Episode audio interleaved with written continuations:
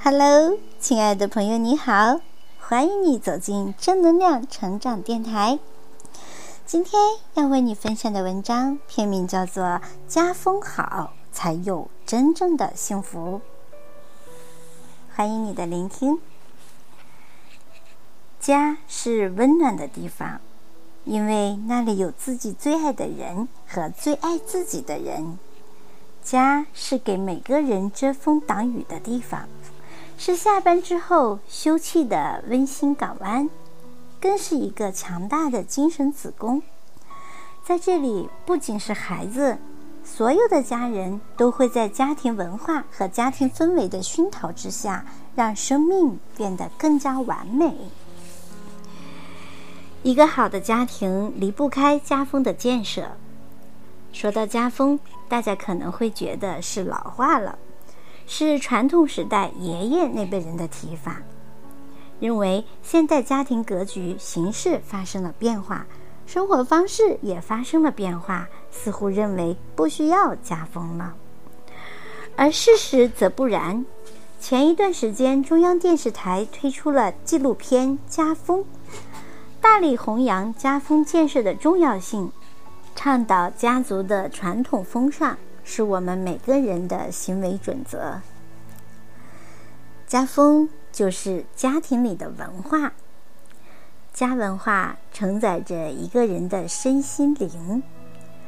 如果一个家只负责让你饿了吃饭、冷了穿衣、困了回家休息，却没有一样你精神的东西，将是一大缺憾。一个人活着就应该有一种精神的风范，有一种文化的素养。这个文化和你的文凭没有多大的关系，而是和你做人的标准、你人生的方向有关。所以，家风与家里的每个人息息相关。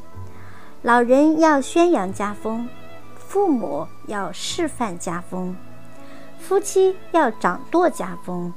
子女要继承家风，家风也是对孩子价值观和人生方向的引导和教育。但现实是，每个家庭非常关注孩子的技能和学习水平，花钱报才艺班、辅导班，却很少注重家风的教育。家风能让一个孩子精神世界更加丰富多彩。外在的才艺是社会给的，而精神世界却需要家庭去培植的。大家可能会说，家风有什么用呢？看不到、摸不着的，考大学能用得上吗？考公务员能用得上吗？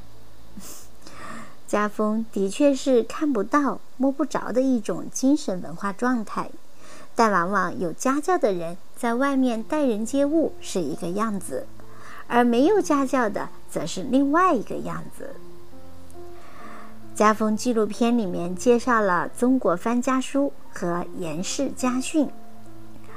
曾国藩是晚清重臣，他权倾朝野，但他却一直在不间断地给家人写信。这些家书影响了很多代人，直到现在。在曾国藩的故居，当地孩子们依然开设塑造人格的课程，去感受曾国藩家风的魅力。曾国藩对子孙后代的教育成了世人的楷模和榜样。曾国藩的家书写得特别实用，还很有操作性。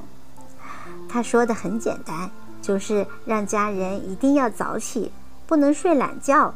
做事要持之以恒，另外让所有的晚辈们要坚持读书，并且他自己一直身体力行，手不释卷，就在去世前一天还在读书。他自己的藏书就有三十多万册。曾国藩家风就这么一代一代传承，其后代一直在这样的家风熏染下，人才辈出。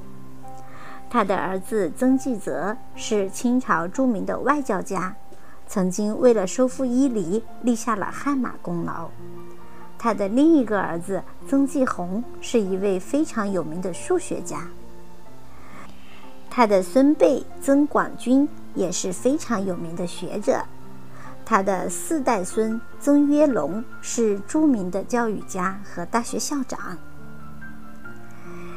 严氏家训的核心是要孝敬长辈，所有的这一切，慢慢的一代一代传承，就变成了孩子们最宝贵的精神财富，直到孩子们的一生。我真心觉得，这个可真比给孩子留钱、留房子、找一个好工作要重要得多。家风最好能形成文字，比如写成文字挂在墙上。由长辈带领子女们一起诵读，过年过节的时候，全家人一起诵读，形成一种仪式感。记得小时候，爷爷是村里的秀才，基本上在春节的时候，爷爷包揽了全村的对联。我母亲对爷爷非常孝敬，甚至比我父亲对待爷爷还要好。所以，爷爷给了自己儿媳妇儿这么一份真诚的确认，给母亲写下了“贤孝女英”的称号。我母亲从来没有说过“你看我做的多好”，但是我和姐姐们都默默把母亲对长辈的孝敬都印刻在了心里。母亲在姐姐们出嫁的时候曾说：“咱家有一个家风，必须孝敬公婆。”嫁过去要尊重公婆，不能由着性子来。在我看来，母亲的话就是我们家的精神嫁妆。从小，父亲告诉我们：一要读书，二要锻炼身体。这种朴素的家风也成了我们最宝贵的财富。家风之所以重要，是因为哪怕祖辈百年之后，那份精神和爱还在指导着后辈子孙。所以重视家风，重视家教，家风好才容易获得真正的幸福。好的，朋友们，今天的分享就到这里，感谢你的聆听，期待着和你再相会，拜拜。